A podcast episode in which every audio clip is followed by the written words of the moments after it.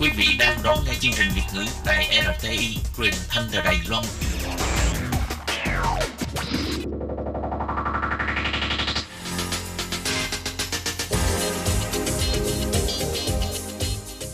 Chào mừng các bạn đến với chuyên mục Thế hệ trẻ Đài Loan do Tường Vi thực hiện.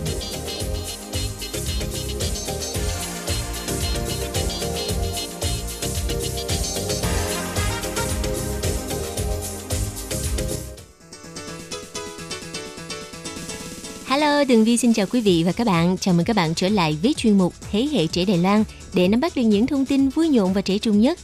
Thưa các bạn, trong chuyên mục ngày hôm nay thì à, Tường Vi muốn chia sẻ với các bạn một ừ, cách làm thế nào để cho các bạn trẻ đang ở lứa tuổi thanh thiếu niên học được cách giải quyết vấn đề và những quy tắc ứng xử khi mà chúng ta cần sự giúp đỡ của người khác.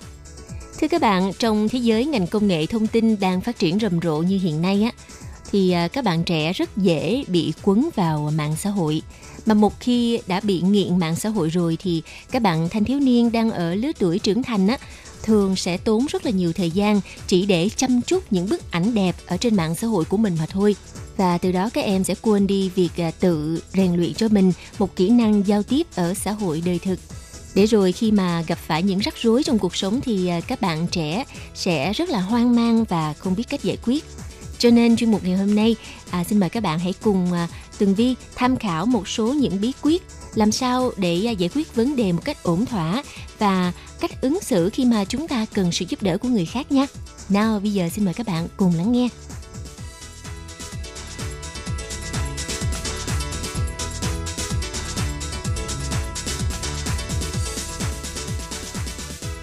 Các bạn biết không, giải quyết vấn đề đó là một kỹ năng mà tất cả chúng ta đều cần phải có ở trong cuộc sống. Và hầu hết thì các vấn đề phức tạp ở trong đời thường hay là trong công việc hàng ngày nó đều có thể giải quyết được, chỉ cần là chúng ta thay đổi cái cách suy nghĩ của mình về vấn đề đó mà thôi. Theo Tường Vi á, thì à, cuộc sống nó là một chuỗi màu sắc thi vị với đủ cung bậc cảm xúc. Không biết các bạn có cùng à, suy nghĩ như Tường Vi hay không? Và các bạn có à, phát hiện ra một điều rằng những câu nói hay, thú vị, đôi khi mà chúng ta bắt gặp được hay là chúng ta lụm lặt ở đâu đó, thường sẽ gợi cho chúng ta rất là nhiều chiêm nghiệm. Bởi vì thường á, những câu nói hay á, là sự đúc kết từ trải nghiệm thực tiễn của một người nào đó. Nhân vật đó có thể là những người nổi tiếng, nhưng mà cũng có khi là chính các bạn sẽ tìm ra được những câu nói hay cho riêng mình. Vì vậy các bạn có đồng ý với Tường Vi rằng á, việc đọc và học hỏi những điều hay, những ờ, phương châm sống có ích và những triết lý sống đã được đúc kết chính là món quà tinh thần không của cải nào có thể trao đổi được. Theo các chuyên gia tâm lý cho rằng, hầu hết các vấn đề phức tạp ở trong cuộc sống hay là trong công việc hàng ngày á đều có thể giải quyết bằng à, một giải pháp đơn giản. Đó là bạn chỉ cần thay đổi suy nghĩ và thay đổi cách tiếp cận vấn đề đó mà thôi – Hôm nay thì Tường Vi sẽ chia sẻ với các bạn à, một câu chuyện về hai viên sỏi. Câu chuyện như thế này. Cách đây hàng trăm năm á, tại một thị trấn nhỏ ở nước Ý, có một nhà buôn là một người Do Thái.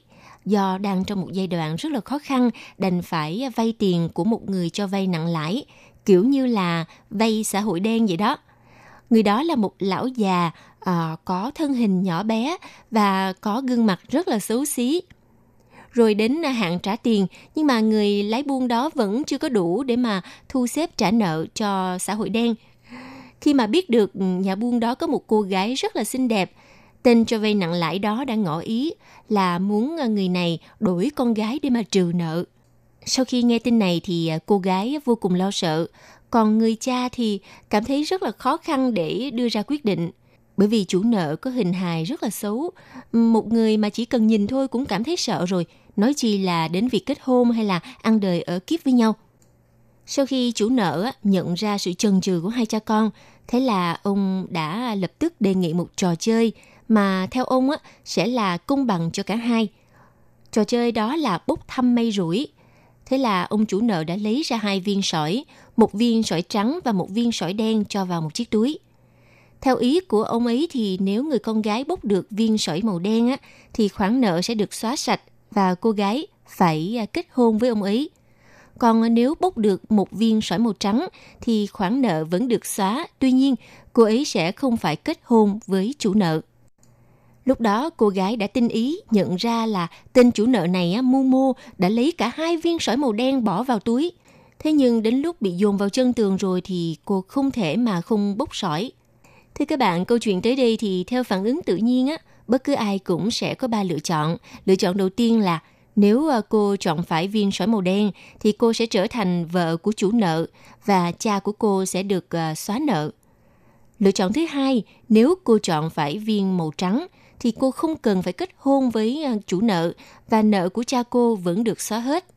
Nhưng lựa chọn thứ ba, nếu cô từ chối chọn một trong hai viên sỏi thì cha cô sẽ bị vào tù. Đứng trước sự lựa chọn khó khăn như vậy thì cô gái người Do Thái đã tìm ra một cách xử lý vô cùng tuyệt vời, vừa có thể cứu cha mình, vừa có thể tự giải cứu chính bản thân khỏi tình trưởng giả xảo quyệt đó. Lúc đó cô gái đưa tay vào chiếc túi và rút ra một viên sỏi. Nhưng không để cho mọi người kịp nhìn thấy, cô lóng ngóng làm rơi nó xuống con đường, vốn à, rải đầy sỏi, và nó ngay lập tức bị lẫn mất giữa vô số các viên sỏi khác. Cô à, lập tức nói, Ôi, làm thế nào bây giờ? Tôi vụng về quá.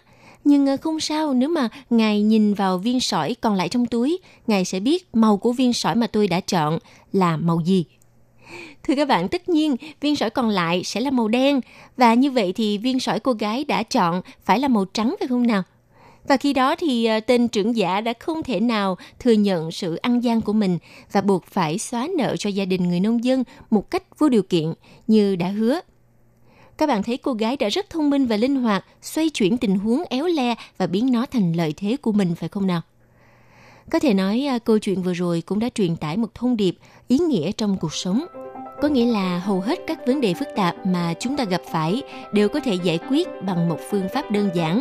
Đó là chỉ cần chúng ta thay đổi cách suy nghĩ và cách tiếp cận với vấn đề mà thôi.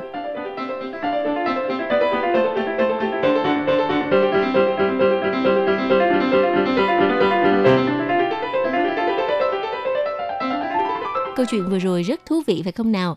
À, tuy nhiên á, nếu những vấn đề ở trong cuộc sống chúng ta không thể giải quyết được bằng chính bản thân mình thì à, đòi hỏi chúng ta phải à, cần sự giúp đỡ của người khác phải không nào?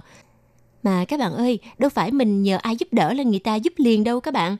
Vì vậy, trong chuyên mục ngày hôm nay, Tường Vi sẽ chia sẻ với các bạn một vài quy tắc ứng xử cơ bản giúp cho người khác sẵn sàng giang tay giúp đỡ khi cần thiết. Từ trước đến nay thì à, sự độc lập đó là một phẩm chất tốt của những người thành công, nhưng mà không phải lúc nào chúng ta cũng đơn độc độc chiến một mình. Đôi khi á, chúng ta phải cần đến sự giúp đỡ của người khác. Chẳng hạn như kêu gọi tài trợ từ các nhà đầu tư nè, kêu gọi bỏ phiếu cho cuộc tranh cử hay là kêu gọi mọi người tham gia một cuộc khảo sát nhỏ vân vân. Dù là bạn muốn bất cứ điều gì mà bạn không thể làm một mình thì à, đừng ngại và hãy tự tin nhờ sự giúp đỡ của người khác. Và một khi các bạn có trong tay những quy tắc ứng xử, sau đây Tường Vi sẽ chia sẻ, thì à, chắc chắn là ai cũng sẽ giúp các bạn. Ok, quy tắc đầu tiên đó là các bạn phải đưa ra thông điệp rõ ràng. Bạn phải trình bày thông điệp một cách rất là rõ và hãy cho đối phương biết bạn là ai và bạn muốn gì và vì sao lại à, cần họ. Tùy vào tình huống và tùy vào đối tượng mà phải có chiến thuật hợp lý nha. Trong trường hợp đối tượng mà bạn hướng đến là bạn bè và gia đình thì à, bạn không cần phải vùng vã quá. Nhưng à, khi bạn bắt đầu một công việc kinh doanh và cần tài trợ giúp đỡ tài chính, những nhà đầu tư tiềm năng họ sẽ muốn hiểu rõ hơn về bạn.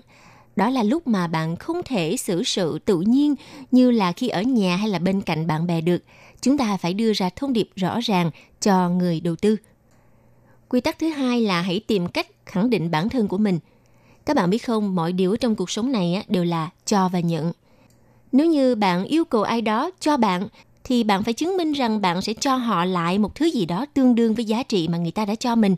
Lấy ví dụ như thế này, nếu bạn khao khát làm việc cho một công ty danh tiếng, ờ, khi mà bạn nộp đơn xin việc, cho đến lúc bạn được phỏng vấn, thì bạn phải để cho người ta biết được à, bạn được thuê không phải chỉ để ngồi không và hưởng lương, mà khi bạn được thuê thì sẽ bổ sung những gì cho công ty hãy thuyết phục họ rằng chỉ cần nhận tôi vào công ty của anh làm việc thì tôi sẽ mang lại những cống hiến và những điều sáng tạo mới cho công ty giúp công ty phát triển hơn.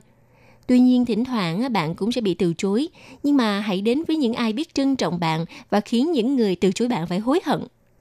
Thì các bạn, quy tắc thứ ba đó là hãy hiểu rõ đối phương. Một khi mà bạn yêu cầu người khác giúp đỡ, đặc biệt là thông qua các phương tiện trung gian như là email, thì bạn phải xem xét kỹ tin nhắn xem có phù hợp với những quan điểm và tiêu chuẩn của đối phương hay không. Bạn phải tìm hiểu thật kỹ người mà bạn sẽ tiếp chuyện, vì một số người rất là khắc khe, thậm chí là khắc khe trong từng chi tiết nhỏ nhất. Ví dụ như thế này, bạn à, cần có một cuộc hẹn với nhà tuyển dụng, nhưng mà bạn lại quên ký tên vào cuối bài. Thế là họ sẽ cho rằng bạn thiếu kỹ năng giao tiếp cơ bản và họ chắc chắn sẽ quên luôn cuộc hẹn của bạn. Và nội dung tin nhắn thì chúng ta cần thể hiện sự quan tâm đối với người nhận. Nếu như họ có cảm giác bạn cũng gửi cái tin nhắn như vậy cho nhiều người khác, thì họ sẽ không màng tới việc hồi âm. Bí quyết thứ tư đó là hãy dùng sự thành thật. Chắc các bạn cũng đã từng nghe câu, kim trong bọc lâu ngày cũng sẽ lòi ra. Không thành thật thì sớm muộn rồi thì mọi người cũng sẽ phát giác mà thôi. Đặc biệt là đối với những người từng trải, á, họ thừa sức nhận ra sự khác biệt giữa một người thành thực và một người giả dối. Mà các bạn cũng biết đó, giấu giếm á, nó chỉ mang lại lợi ích tức thời mà thôi. Đến một ngày nào đó sẽ phản bội bạn bằng cách này hay là cách khác. Hơn nữa, bạn không chịu nói ra sự thật thì những người xung quanh á, cũng chả biết phải giúp đỡ bạn như thế nào. Và bí quyết cuối cùng đó là kỹ năng làm sao nhắc khéo để đối phương không lơ là với yêu cầu của bạn. Đây là một kỹ năng giao tiếp tối quan trọng giúp cho việc nhờ cậy trở nên dễ dàng hơn. Chẳng hạn khi mà kết thúc lá thư xin việc á, thì hãy nói rằng bạn rất mong nhận được sự hồi âm từ các nhà quản lý. Đây là dấu hiệu cho thấy bạn thực sự cần công việc đó. Chìa khóa để thành công là bạn không được dồn dập nha.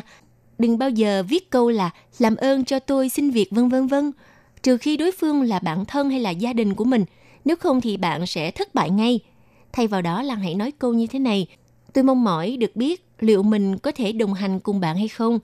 Còn lại thì cứ để mọi thứ xảy ra một cách tự nhiên. Vâng thưa các bạn, theo như Tường Vi thì nhận sự giúp đỡ của người khác cũng là một cách để trưởng thành bản thân mình. Có câu là không biết thì dựa cột mà nghe, đây cũng là một cách đó là nhận sự giúp đỡ của người khác à, các bạn trẻ có nhiều khi á, nghĩ rằng mình là một người có năng lực rất là giỏi và mình rất là độc lập không cần sự giúp đỡ của ai khác Tường Vi nghĩ rằng quan niệm này á, à, là rất là sai lệch. Bởi vì chúng ta không phải là thần thánh chúng ta chỉ là những con người bình thường. Mà nếu là người bình thường rồi thì à, có lúc sẽ gặp sai và có lúc sẽ gặp phải những vấn đề rắc rối mà một mình mình không thể giải quyết được cần đến sự giúp đỡ của nhiều người. Vì vậy, Tường Vi có một lời khuyên với các bạn trẻ là một khi mà chúng ta cần đến sự hỗ trợ của người khác á, thì chúng ta nên chân thành và thành thật để người khác hiểu được rằng bạn đang muốn gì và à, cần giải quyết những vấn đề như thế nào. Đừng bao giờ sợ rằng nếu mà chúng ta nói hết ra rồi thì người khác sẽ nghĩ rằng à, à cô bé này hay cậu bé này là một người không thông minh, là một người không có năng lực như là người ta tưởng Ngược lại khi mà bạn nhận sự giúp đỡ của những bậc tiền bối và bạn thể hiện lòng chân thành của mình, ờ, cảm tạ những gì mà người ta giúp mình và tiếp thu những kiến thức mà những người đã đi trước truyền lại cho mình, đó là một tài sản quý báu để chúng ta trưởng thành từng ngày và những người mà giúp đỡ chúng ta luôn luôn tôn trọng bởi vì người ta biết được rằng đây là một người đáng để giúp và người đó chắc chắn sẽ giúp đỡ lại mình khi mình cần sự hỗ trợ. Thưa các bạn, chuyên mục ờ, Thế hệ trẻ Đài Loan ngày hôm nay á à, với đề tài là những bí quyết ứng xử, làm sao để giải quyết được vấn đề và nhận được sự giúp đỡ của người khác. Hy vọng rằng sẽ có giá trị tham khảo cho các bạn trẻ. Và chuyên mục ngày hôm nay xin được tạm dừng tại đây. Một lần nữa xin cảm ơn sự chú ý lắng nghe của các bạn. Hẹn gặp lại trong chuyên mục tuần sau cũng vào giờ này nha. Bye bye. Hộp thư ban Việt ngữ Vietnamese Service PO Box 123 gạch ngang 199 Taipei 11199 còn thư từ của thính giả Việt Nam, xin gửi đến hộp thư số 104 Hà Nội, Việt Nam.